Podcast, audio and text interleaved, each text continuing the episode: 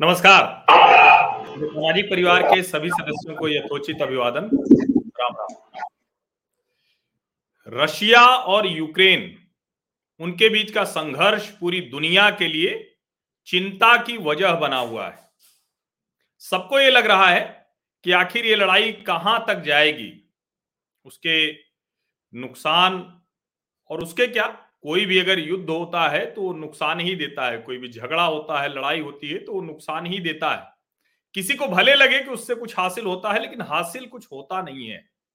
लेकिन कई बार ऐसी परिस्थितियाँ बनती हैं कि युद्ध आवश्यक हो जाता है। कई बार तो वो शांति के लिए भी आवश्यक होता है। लेकिन इस सब के बीच में रशिया और यूक्रेन को लेकर अमेरिका क्या सोचता है, यूरोप क्या सोचता है या दुनिया क्या सोचती है, उसको एक तरफ़ रखें। भारत की क्या भूमिका है? भारत पर क्या प्रभाव पड़ सकता है? यह हमारे लिए सबसे बड़ी चिंता की वजह होना चाहिए। अब निश्चित तौर पर जो वहाँ भारतीय हैं, जो भारतीय छात्र हैं, उनको लाने के लिए सरकार प्रयासरत है। हमारी जो वहाँ एम्बेसी है, वो ट्वेंटी फोर सेवन काम कर रही है। लोगों को वो सारी चीज़ें हम सुन रहे हैं। लेकिन इसके अलावा और कौन से राजनयिक जो जियो पोलिटिकल इक्वेशंस बदल रहे हैं, जो बहुत सी चीज़ें बदलती दिख रही हैं उसमें भारत कैसा दिख रहा है? भारत की भूमिका कोई है क्या? प्रभाव उस पर क्या पड़ेगा? इस सब पर बात करने के लिए हमारे साथ जुड़ रहे हैं Russian news agency Sputnik news के सीनियर एडिटर इंडिया में ऋषिकेश कुमार। ऋषिकेश जी आपका बहुत बहुत स्वागत है। नमस्कार सर और सभी दर्शकों को भी मेरा नमस्कार। सबसे पहला सवाल यही है कि अभी जो यूक्रेन और रशिया के बीच में ये युद्ध के हालात हैं और कहें कि रशियन सेनाएँ जो है वो रूसी सेनाएँ बिना किसी बाधा व्यवधान के बहुत ज़्यादा गतिरोध उनको प्रतिरोध नहीं दिख रहा है। तो अभी की क्या स्थिति है और किस तरह से दोनों देश अभी खड़े दिख रहे हैं? अगर यहाँ से हम शुरू करें। देखिए, जो अभी जो मौजूदा जो स्थिति है लड़ाई का, जैसा कि आपने बिल्कुल सही कहा कि एक तरफा सा है। यूक्रेन कोशिश कर रहा है संघर्ष करने की। अगर वहाँ के आप राष्ट्रपति की बातों को आप देखते हैं तो ऐसा लगता है अपने लोगों से कहना, यो, आज तो उन्होंने यहाँ तक की एक वीडियो जारी करके यूरोप में जो लोग, जो सेना में पहले काम कर चुके हैं, और अगर वो यूक्रेन में आकर लड़ाई लड़ना चाहते हैं तो उस, उनको तक बुला रहे थे। तो इससे आपको एक जो यूक्रेन की स्थिति है, वो समझ में आती है कि यूक्रेन किस स्तर की लड़ाई लड़ रहा है। मनोबल ऊँचा रख रहा है लेकिन एक तरफा है। आ, करीब 130 के आसपास जो सैन्य ठिकाने हैं यूक्रेन के आ, रूस की सेना ने आ, दावा किया है कि उसको उन्होंने तबाह कर दिया है। आ, कीव जो राजधानी है यूक्रेन की उससे नॉर्थ वेस्ट यानी उत्तरी पश्चिमी जो इलाका है वहाँ पे रशिया ने अपने पैराट्रूपर्स को उतार दिया है। तो आप समझ सकते हैं कि कीव तक पहुँचे हैं और यहाँ तक कि जो पोलैंड साइड के जो बॉर्डर है वहाँ पे भी कई जगह पे मिसाइल दागने की बातें आई। आज सुबह से कह सकते हैं कि सारा फोकस कीप पर है। लड़ाई की जहाँ तक बात है तो साफ़ तौर पर यूक्रेन एक एक तरफा लड़ाई लड़ रहा है, जहाँ पे रूस की सेना उसे बिल्कुल भी कुछ नहीं समझ रही है। मनोबल के आश्रय लड़ने की बात हो रही है। लेकिन एक बेहद पॉजिटिव जो खबर अभी निकल के सामने आ रही है कि रूस के राष्ट्रपति ने कहा है कि वो यूक्रेन के राष्ट्रपति से बातचीत करने को तैयार हैं निगोशिएशन करने को तैयार है। यूक्रेन का कहना है कि हमें सिक्योरिटी की गारंटी दे। जैसा कि अभी तक रूस कहता था, अमेरिका से या फिर नेटो से जो कह रहा था कि उसको भी सिक्योरिटी की गारंटी चाहिए, जो उसने पूरा खाका तैयार किया था। अब यूक्रेन कह रहा है कि उसको भी सिक्योरिटी की गारंटी चाहिए। लेकिन एक जो चीज़ें अब समझ में आ रही है कि शायद लड़ाई लंबी नहीं खींचेगी उम्मीद कर सकते हैं। बातचीत होगी अगर दोनों देशों के बीच में तो हम कह सकते हैं कि अब स्थिरता आती दिखेगी। अब ये प्रारूप कैसा होगा? अब ये रूस के राष्ट्रपति तय करेंगे कि वो किस हद तक बात मानेंगे।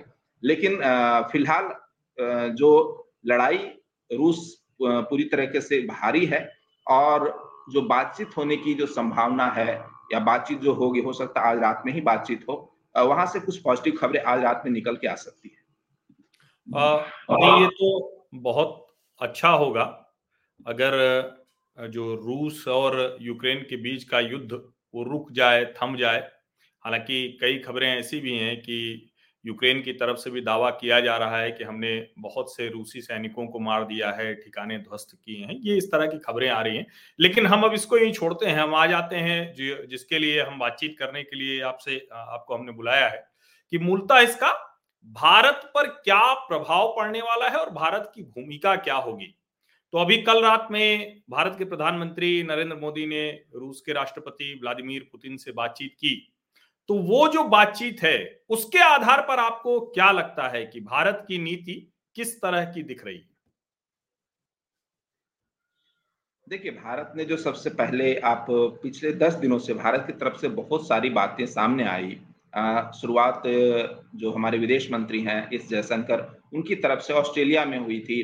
जब क्वाड देशों की बातचीत हो रही थी, वहाँ पे सभी विदेश मंत्री मौजूद थे और उन्होंने भारत से खुले तौर पर जो ब्लिंकन है अमेरिकी विदेश मंत्री उन्होंने भारत से कहा था कि वक्त आ गया है कि आप कुछ निर्णय करें। लेकिन भारत ने कहा कि हमें यह देखना होगा। जी पूरे ज्योग्राफिक जो उन्होंने बड़े ही एक पत्रकार के सवाल का जवाब दे, दे रहे थे उसमें उन्होंने कहा कि आप ग्लोब को जरा अच्छे से देखिए क्या इंडो पैसिफिक में यूक्रेन है? संकेत साफ़ था। हम किस पोजीशन पे खड़े हैं।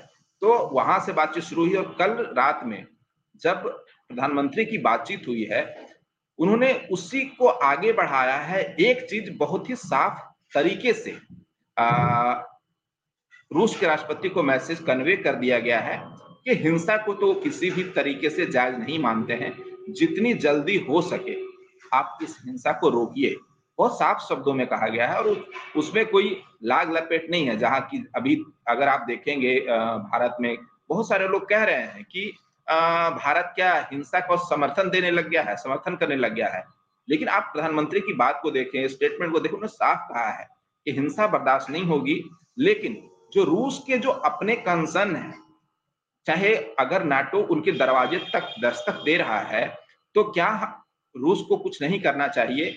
उस लिहाज से भारत ने कहा कि देखिए आपके जो कंसर्न है हम उसको समझते हैं लेकिन हिंसा नहीं होनी चाहिए।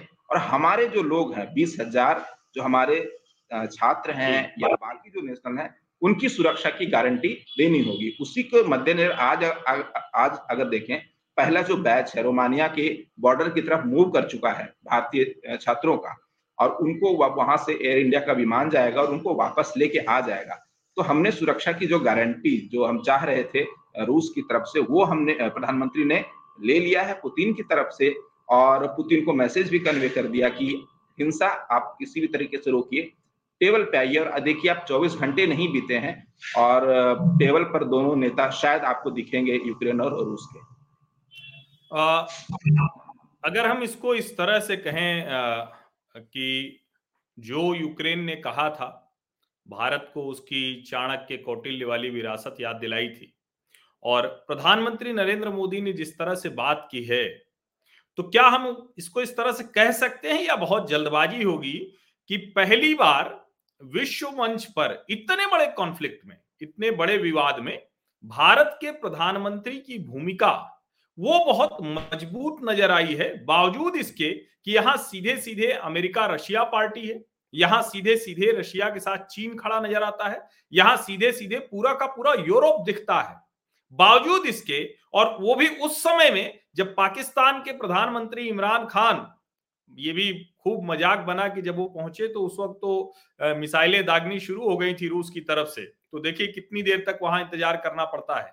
तो ऐसे समय में प्रधानमंत्री का इस तरह की बातचीत करना, उस बातचीत के बाद कुछ संकेत मिलना, और विशेष करके जो छात्रों को, भारतीयों को सेफ़ पैसेज देने की बात है, जो यूक्रेन से निकालने की बात है और उसमें रशिया के भी सहयोग की बात है। तो क्या आप जो वर्ल्ड लीडर के तौर पर नरेंद्र मोदी की भूमिका है, उसको देखते हैं या अभी जल्दबाजी होगी? नहीं, बिल्कुल बिल्कुल भी नहीं है। जल्दबाजी तो बिल्कुल भी नहीं है। आप इसको दूसरे तरीके से देखें। जो बातचीत का न्योता था, वो किसने दिया था? ये न्योता रूस की तरफ़ से आया था।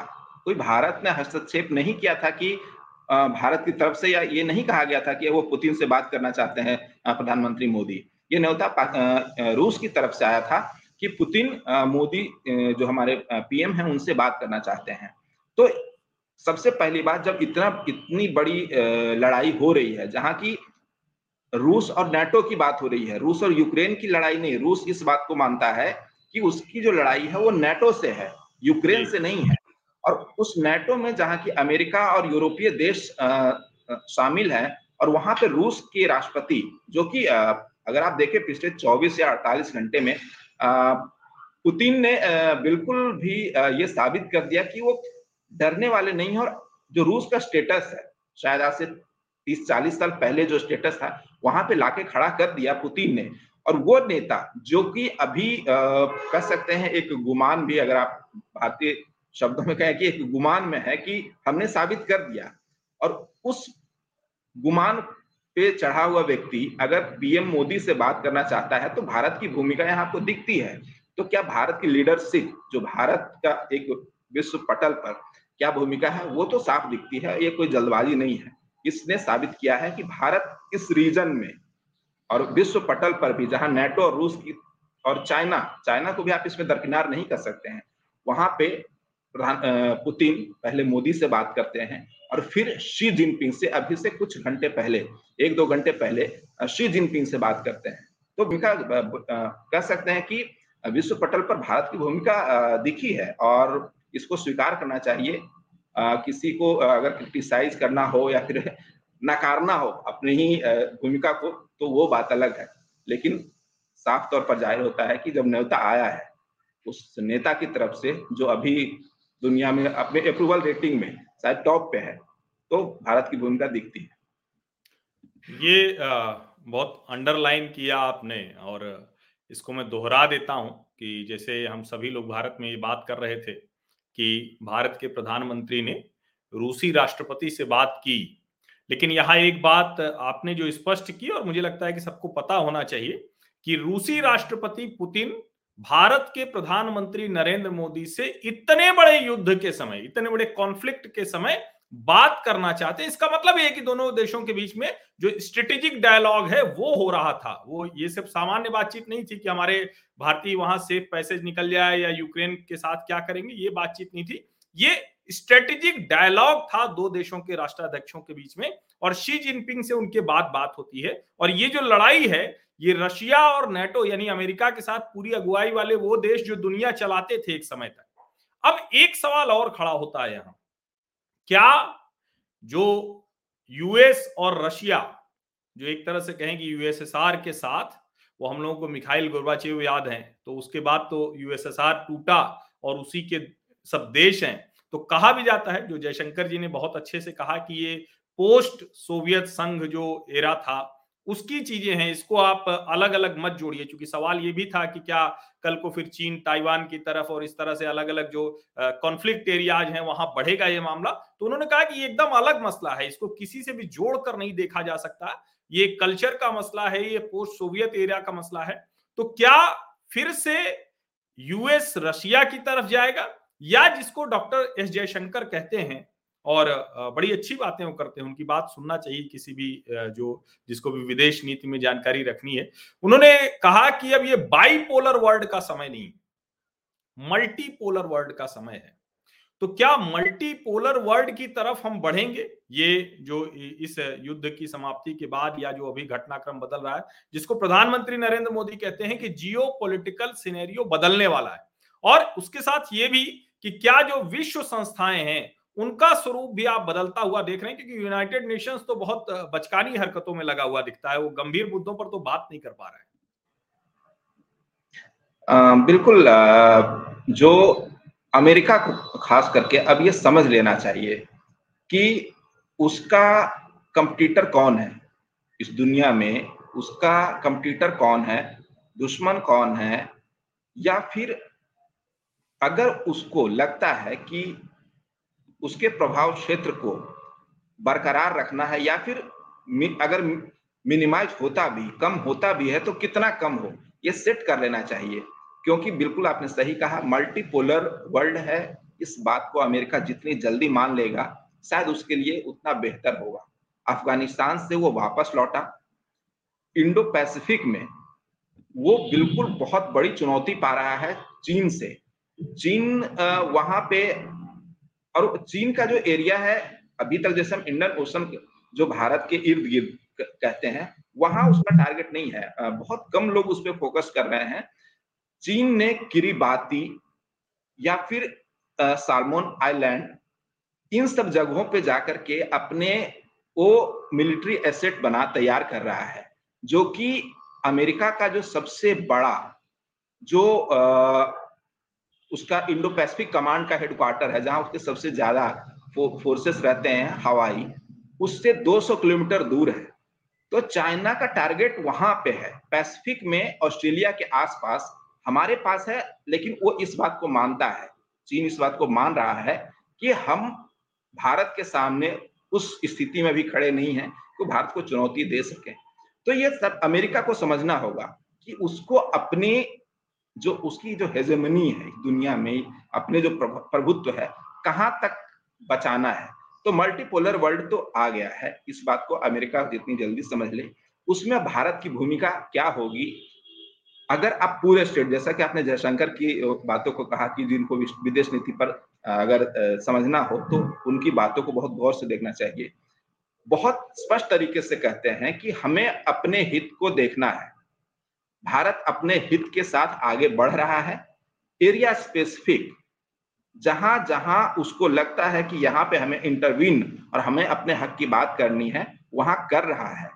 जो संस्थाएँ हैं जैसा कि आपने कहा कि जो नई नई संस्थाएँ आ रही है चाहे क्वाड में क्वाड में अमेरिका पूरी कोशिश कर रहा है या फिर आ, अमेरिका के साथ जापान कोशिश कर रहा है कि भारत को उसको मिलिट्री एंगल पूरी तरीके से दे दे क्वाड को। लेकिन अभी भी अगर आप देखेंगे ऑस्ट्रेलिया में जयशंकर ने साफ़ कहा कि इसका जो मकसद है वो लार्जर स्केल पे हम देखते हैं। इसका कॉन्टेक्स्ट केवल ये नहीं है कि हम चाइना को मारें, चाइना से हम लड़ाई करें। नहीं, इसका पूरा है कि इस ग्लोबल ऑर्डर में आपको अगर ईस्ट एशिया में साउथ ईस्ट एशिया में या फिर मिडिल ईस्ट में आपको अपनी पकड़ बनाए रखनी है तो हम क्या क्या कर सकते हैं? भारत बहुत स्पष्ट तरीके से आगे बढ़ रहा है। अमेरिका को भी शायद स्पष्टता दिखानी होगी अपनी रणनीति में। शायद वो कुछ अभी भी उनको ये लगता है कि वो जो करेंगे, वही सच होगा। और वही वहीं पे एक गड़बड़ी हो रही है।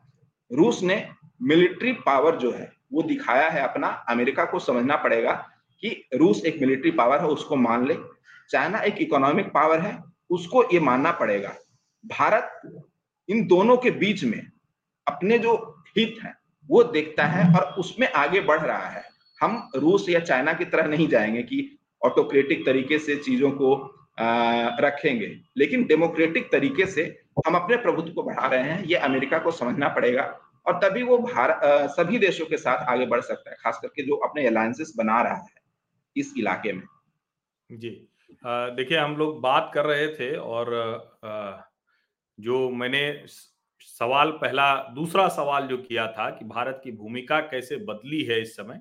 अभी विदेश मंत्री डॉक्टर एस जयशंकर ने यूक्रेनियन फॉरेन मिनिस्टर से बात की है दिमित्रो कुलेबा उनसे बात की है और उनसे बात करते हुए ये सारी बातचीत की हुई है कि कैसे सेफ़ रिटर्न आप देंगे, कैसे भारत के लोगों को आप कोशिश करेंगे और दूसरा उन्होंने ये भी कहा कि डिप्लोमेसी और डायलॉग के ज़रिए कैसे ये युद्ध समाप्त हो? तो ये हाल के वर्षों में तो मुझे नहीं याद आ रहा है कि भारत की भूमिका कभी इस तरह की रही हो कि दोनों पक्षों से इस तरह से बात करने की स्थिति में हो। यानी जिसको हम अगर अमेरिका की भाषा में कहें तो एग्रेसर, जबकि इस शब्द का इस्तेमाल नहीं कर रहा है भारत। बहुत कोशिश की यूरोप ने, अमेरिका ने कि आप थोड़ा सा कुछ आगे बढ़कर कीजिए, लेकिन वो बार बार कह रहा है कि ये वैसा मसला नहीं है।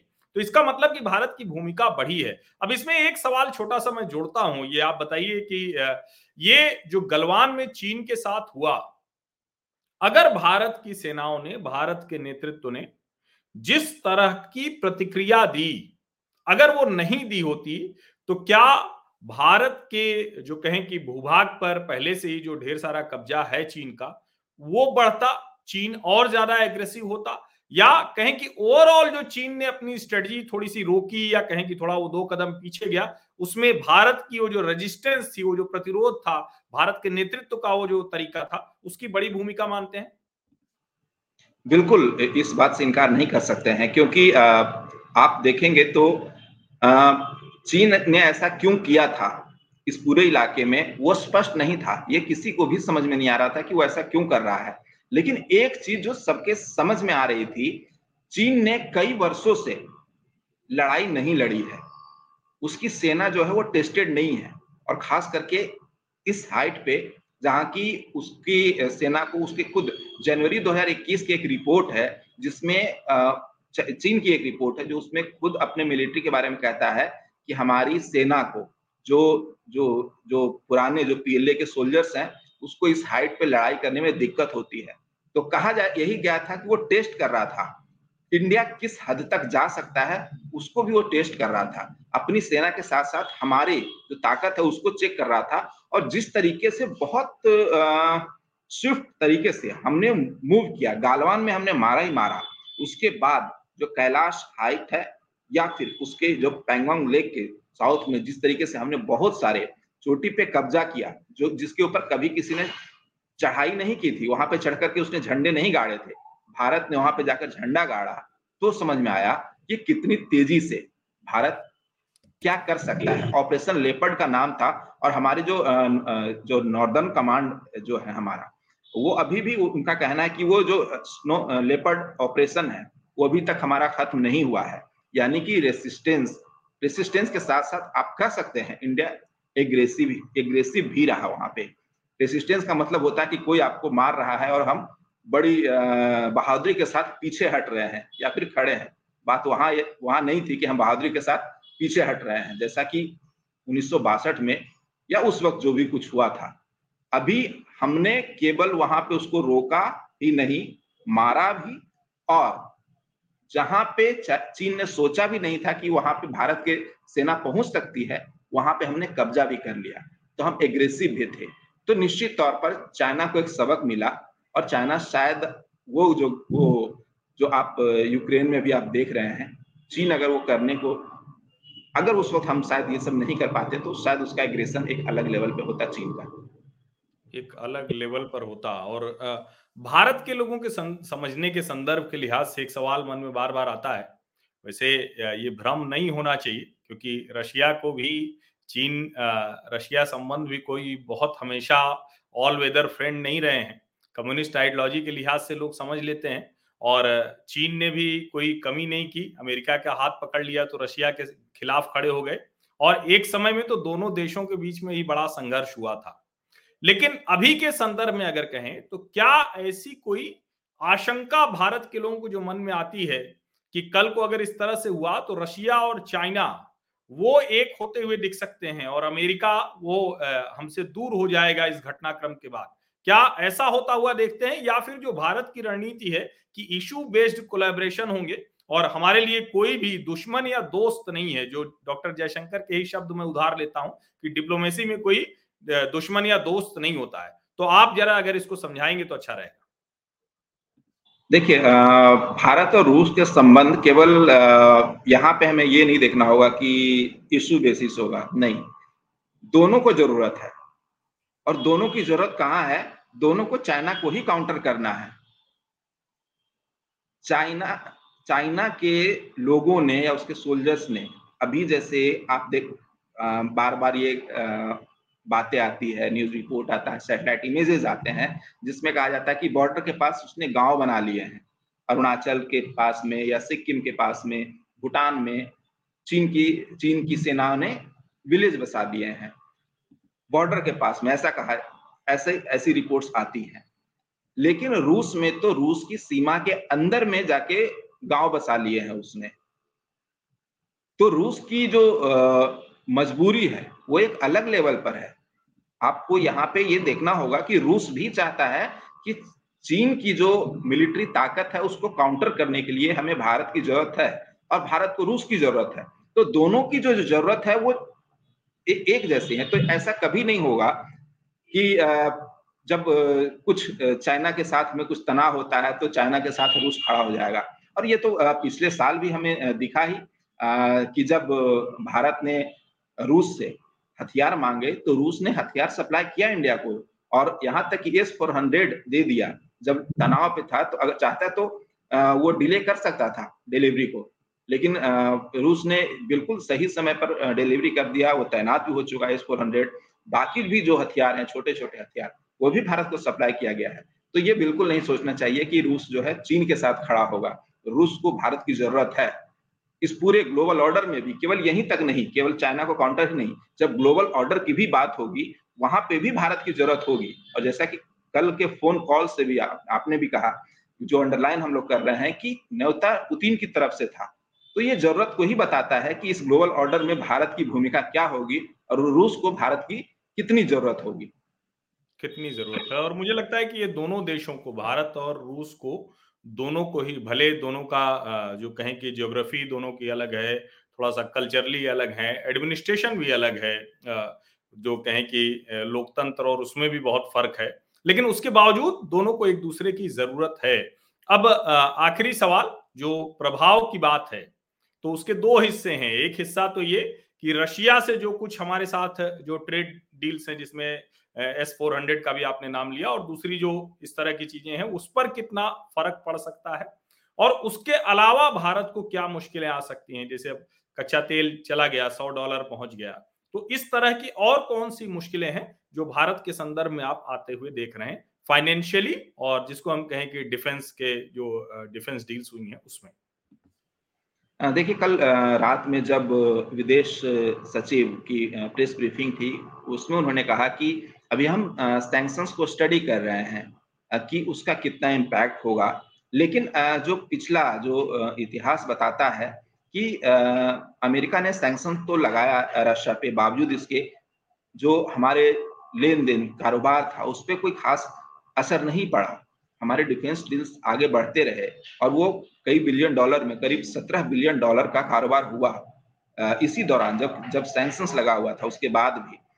अभी का जो सैंक्शन है, उसको अभी सरकार कह रही है कि स्टडी करेंगे, लेकिन तो अभी अगर 6 दिसंबर 2021 का जो ज्वाइंट स्टेटमेंट है, अगर आप उसको ध्यान से देखेंगे तो उसमें मुझे लगता है कि भारत और रूस दोनों ने प्रीएम्प्ट कर लिया था कि ऐसी मुश्किलें आने वाली है सैंक्शन लगने वाले हैं तो उसने बहुत सारी चीज़ों को, ऐसा क्या है कि नेशनल करेंसी में कारोबार को बढ़ावा देने की बात हुई है उसके अलग अलग तरीके होंगे, जिसमें एक जो बहुत संभव है कि आरबीआई ने आरबीआई बहुत जल्द आपको डिजिटल करेंसी लेके आ रहा है, रूस का भी अपना डिजिटल करेंसी है तो कारोबार इस डिजिटल करेंसी के ज़रिए भी होने की पूरी संभावना है, पूरी गुंजाइश है। और इसकी भूमिका हमने जो पिछला जो एनुअल समिट हुआ है दिसंबर में, उसमें उसमें बांधी है हमने। तो तरीके हमने शायद पहले ही दोनों देशों ने सोच लिया था कि हमें क्या क्या कर सकते हैं।